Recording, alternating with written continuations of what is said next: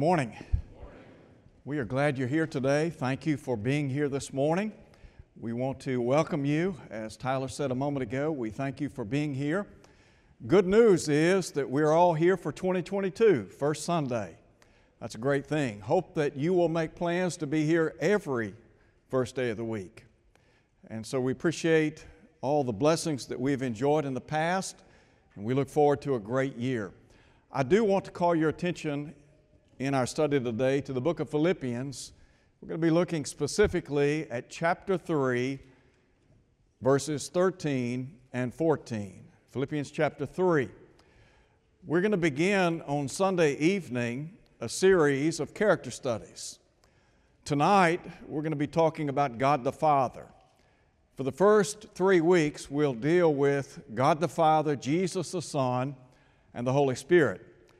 And then we're going to launch out into some of the character studies that we could do if we were doing it on our own. We could go through Scripture and identify a number of people that we want to study about. Jared and I have compiled a list of people. Uh, no, no way that this list is exhaustive, but we've tried to identify some people that we think will be beneficial to us in our study. All right, today we want to look at Philippians chapter 3.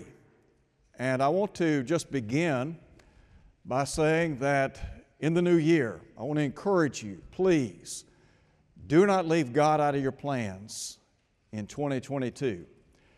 A lot of things have happened over the course of the last year, a lot of good things, a lot of bad things, and the old year's out, the new year's in.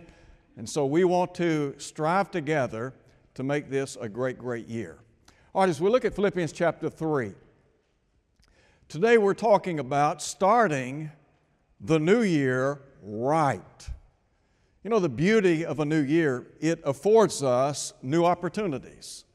There's a lot to be said about putting the past behind us and forging ahead.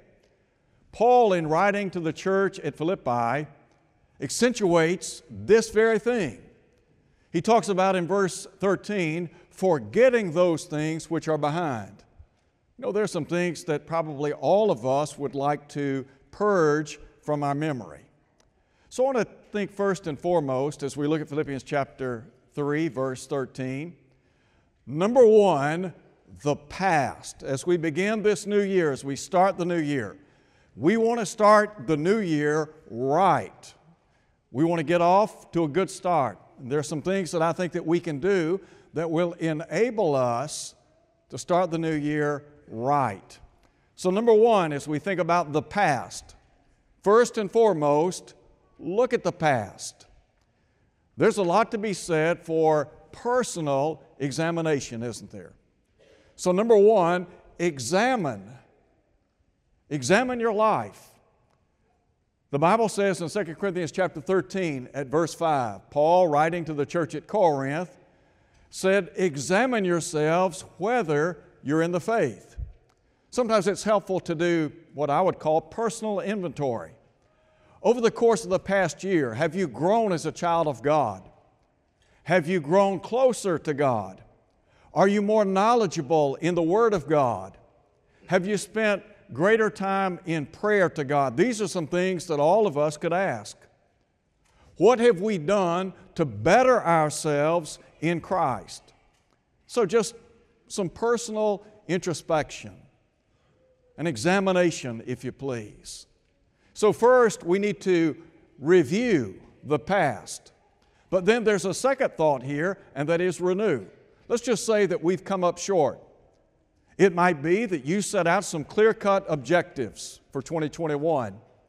Maybe you didn't meet those objectives. Spiritually speaking, maybe you're not where you want to be, where you think you ought to be.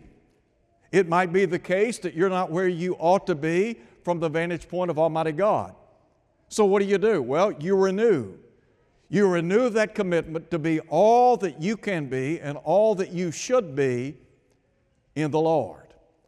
You know, in Romans chapter 12 at verse 2, Paul said we're not to be conformed to the world, but rather we're to be transformed, listen to him, by the renewing of our mind.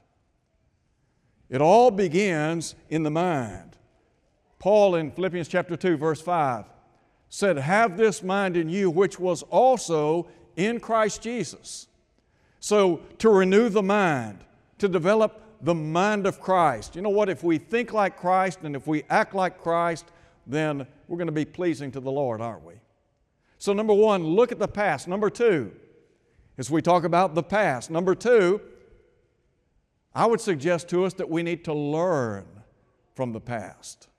Again, Paul said, forgetting those things which are behind. We ought to learn from our faults and failures in life. You know, if we don't learn from past mistakes, then inevitably we're doomed to repeat them, aren't we? Take, for example, the Apostle Peter. You remember the Apostle Peter affirmed dogmatically that though everyone else might forsake the Lord, what would he do? Stand with him.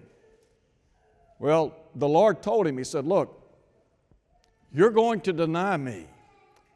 And the Bible tells us that Peter, he fell. Didn't stand with the Lord as he had affirmed previously. Matter of fact, the record says he cursed and swore and said he did not know the Lord. You think Peter learned from that?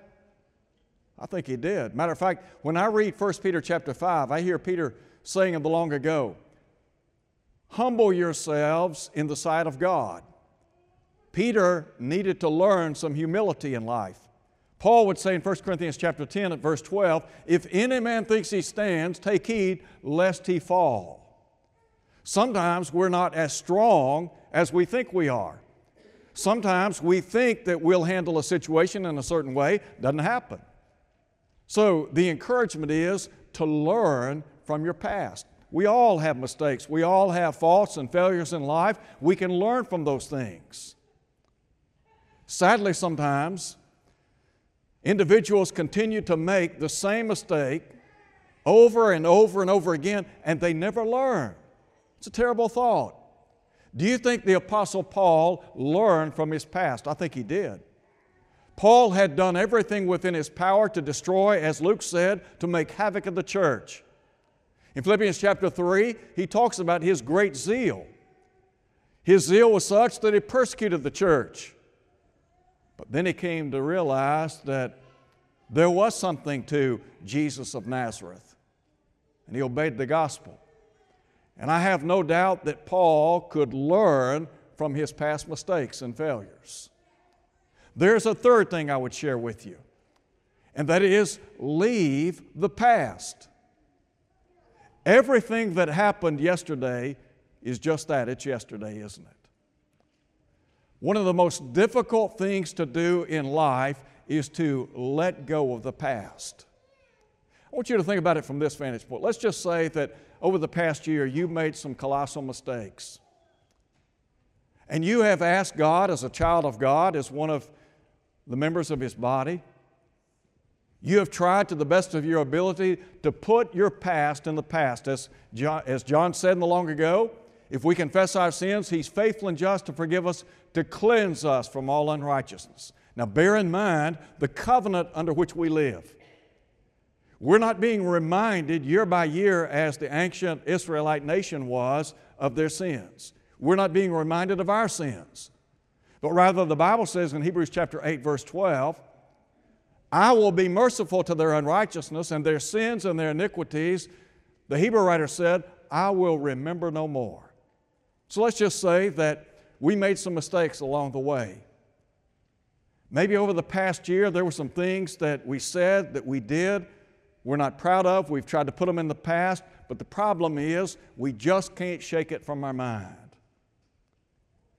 Well, for a lack of a better way to say it, let me put it like this if you, as a child of God, have recognized that there are some mistakes or faults or failures in your life, and maybe you haven't been what you ought to have been in the eyes of God, and you have humbly asked God to forgive you, and you're trying to do what's right in His eyes, then listen, God's moved on.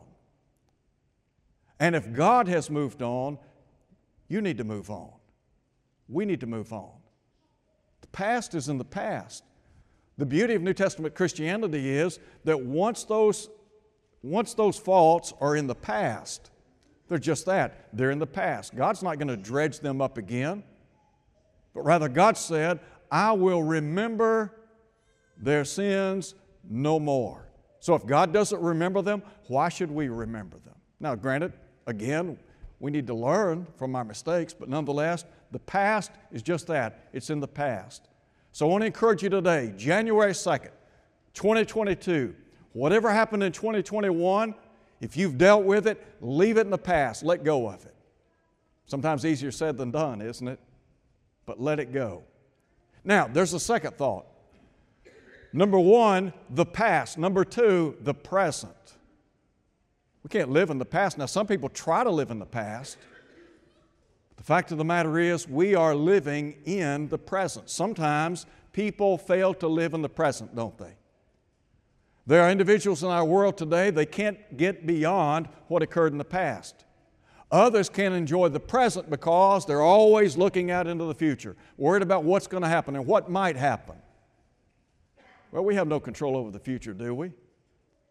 I have absolutely no control over my future in the sense that I can't unequivocally say, I'll be here tomorrow. I don't know that. Solomon said, Who knows what a day may bring forth? I do know, however, the one who holds the future. That's God. So, what about the present? Let me just ask you this. Since we're reflecting on the past year and we're looking at the present, what about your life in the Lord? Over the course of the past year, when you examine your life, would you say that your life has been Christ centered? Paul would affirm that his life was Christ centered. He said, What things were gain to me, I've counted loss. He said, Yes, I count all things loss for the excellence of the knowledge of Christ Jesus my Lord. Is Christ at the center, the heart, the hub of your life. Sadly, sometimes we want to throw God the crumbs.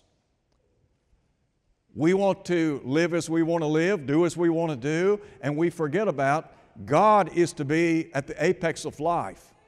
Not just the apex of life, but God is to be the very heart of life. So, are you living a Christ centered life? Paul would say in the Galatian letter, he said, God forbid that I should glory except in the cross of our Lord Jesus Christ. Paul, in writing to the church at Corinth, said, I determined not to know anything among you except Christ and Him crucified. Are you living a Christ centered life? And not only are you living a Christ centered life, but is your life that of total consecration? Are you living a consecrated life to the Lord. And by that I simply mean that your whole life is pushing toward drawing closer to God, being the kind of man or woman or young person that God would want you to be. It was said of the early church in Acts 2, verse 42, they continued steadfastly in the apostles' doctrine and fellowship. There is forward progress. So when you look at your life, is your life all about being consecrated to, to the Lord? Again, I think about the Apostle Paul in writing to the saints in Corinth. In 2 Corinthians chapter 8, he talks about those saints in the past who had first given themselves to the Lord. Have you given your life to the Lord in the sense that you have totally surrendered to His will and to His ways? Are you living the kind of consecrated life that would ultimately come back to, you know what? My life's Christ centered. When the Apostle Paul wrote to the saints in Colossae, in verse 4 he said, For Christ who is our life. That is a consecrated life, that is a Christ centered life. Could I say this morning that one of the reasons why the church has failed in some areas is because, as members of the body of Christ, we're not as consecrated as we ought to be. We're not living a Christ centered life. Sadly, many folks are living in what I would call spiritual slumber. They have become lackadaisical and lukewarm in their relationship to God. Now, there's a second thought here. First, our life in the Lord, but secondly, our labors in the Lord. What have you done as a member of the body of Christ over the course of the last 12 months that would demonstrate a fervency in your activities for the Lord? When the Apostle Paul wrote to the saints in Rome in Romans chapter 12 at verse 11, Paul said to those saints that they were to be fervent in spirit, serving the Lord. If someone were to look at your life, would they characterize your life in Christ as being fervent, zealous, sitting on go, ready to do whatever you can to advance the cause of Christ? You know, the Bible tells us that we are to be individuals who are working harmoniously together to advance the cause of Christ. When Paul wrote to the church at Thessalonica, he talked about their work of faith and their labor of love. When we genuinely love the Lord, when Christ is the center point of our life, when we're consecrated to Him, then we serve Him motivated by what? Motivated by love. And we're fervent in everything we do used to have a friend of mine that I would talk to from time to time. And he and I, he and I did a lot of visiting together. Whenever I would call him and ask him if he was ready to go, he would always say, invariably, sitting on go. That ought to be the child of God's response to the work of the church. You remember Isaiah, in Isaiah chapter 6, when he saw the Lord sitting upon a throne high and lifted up? The cherubim, those angelic beings, identified the one on the throne as holy. And the Bible says that the question came forth from deity who will go for us? Whom shall we send? And what was it Isaiah said? Here am I, send me. Is that you? Are you ready in 2022 to do everything you can to help the church here be what it ought to be, to be a light in this community? Are you willing to be a light where you work, where you go to school? Are you striving to be salt, a leavening influence for good in this world? So, our labors in the Lord, our labors ought to be such that we're fervent, but not just fervent, but faithful. In Matthew chapter 25 and about verse 21, Jesus talks about the final coming, that is, his second coming. And you remember, Jesus said that He will say to some, Well done, good and faithful servant. When you finish the race, you know, a lot of people that, a lot of folks that were close to us here over the course of the past year at Olive Branch, they've gone on to their reward. It might be that we too one day step out into eternity. Might be this year. So when we cross over the Jordan, will it be the case that the Lord will say to us, Well done, good and faithful servant? That ought to be our goal. That ought to be our goal. Now, there's a third thought here, has to do with our love for the Lord. How much do you love God? Do you love God with all of your heart, soul, and mind? Jesus said, This is the first and great commandment. Everything that we do in Christianity ought to be motivated by the principle of love. Read 1 Corinthians chapter 13. Love ought to be a motivating factor. If we love God with all of our heart, soul, and mind, we're going to live a Christ centered life. If we love God with all of our heart, soul, and mind, we're going to live a consecrated life. We're going to demonstrate day in and day out the words of Jesus in Matthew chapter 6. When he said, Seek first the kingdom of God and his righteousness. Over the course of the past year, would you say that you have, to the best of your ability, demonstrated your love for God? That every fiber of, fiber of your being is such that you love Him. Is that you? Not only are we to love God, but we are to love God's people, aren't we? Didn't Jesus say in John chapter 13, A new commandment I give to you? That you love one another as I have loved you? By this shall all men know that, my, that you're my disciples. How is that? If you love one another. We're to love God and we're to love one another. You can't get around that.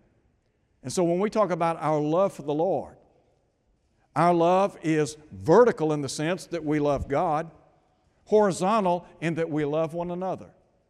John said, Beloved, if God so loved us, we also ought to love one another.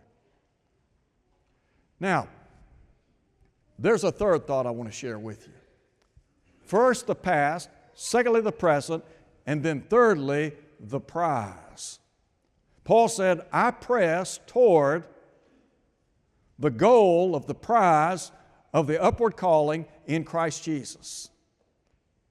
So, what about the prize? We all want to go to heaven, don't we? What about pursuing the prize? If we want to go to heaven, and I believe that all of us who are here today want to go to heaven, if we want to go to heaven, then we've got to be in pursuit of that heavenly home, don't we? In other words, we've got to develop a plan. We've got to set the plan, and then we've got to work the plan. So, how are we going to get to heaven one day? How are we going to pursue the prize? Well, number one, number one, we've got to stay on course. When you became a child of God, when you obeyed the gospel of Jesus Christ, in effect, what you said was this that old life is done away. I am a new creation in Christ Jesus. My life is about serving the Lord, living for Him day in and day out. And my goal is to get to heaven. So, in order for me to accomplish that, I've got to understand the Christian race. It involves staying in the race, staying on course. The Hebrew writer said in Hebrews chapter 12 that we're to lay aside every weight the sin which so easily besets us, and then he said, run with patience the race that's set before us. So, how are we going to do that? Listen to him in verse 2 looking unto Jesus, the author and finisher of our faith. If you want to get to heaven and you want to be with the Lord one day, then first and foremost, you've got to understand you've got to stay on course. You can't allow the world to distract you. You can't allow the things of this world to weigh you down. One of the real problems in the body of Christ is that some folks, they start the race and then they falter. Don't stay on course. They don't keep their eyes on the Lord.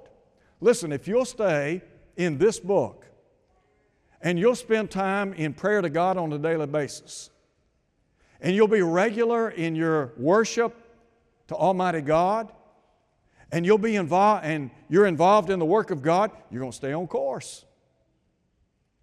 We get off course when we move away from spiritual things. That's what happens. I can tell you why people fall away.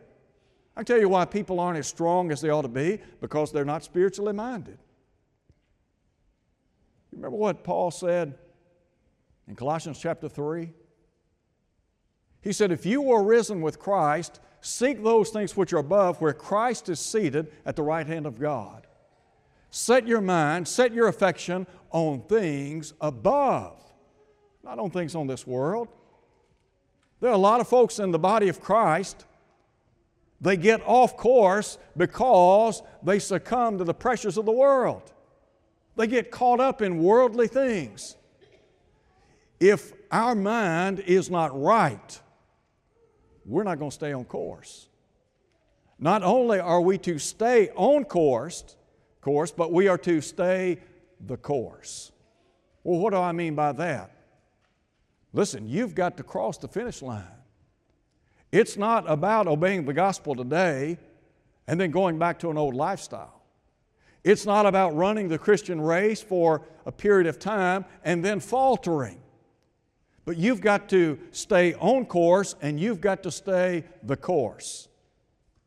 You can't afford to quit. Do you remember the Apostle Paul when he wrote to Timothy in 2 Timothy chapter 4? He said, The time of my departure is at hand. I'm already being offered. I fought a good fight. I've finished my course. I've kept the faith. Listen to him. I have finished my course. Paul didn't waver. Paul didn't give up.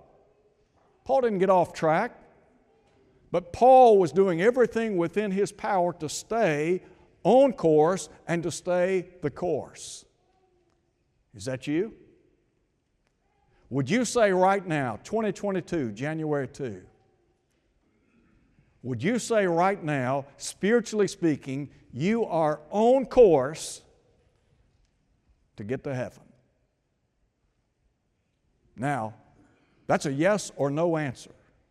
It's not maybe, it's not hope so. Either you are or you're not. So, are you on course?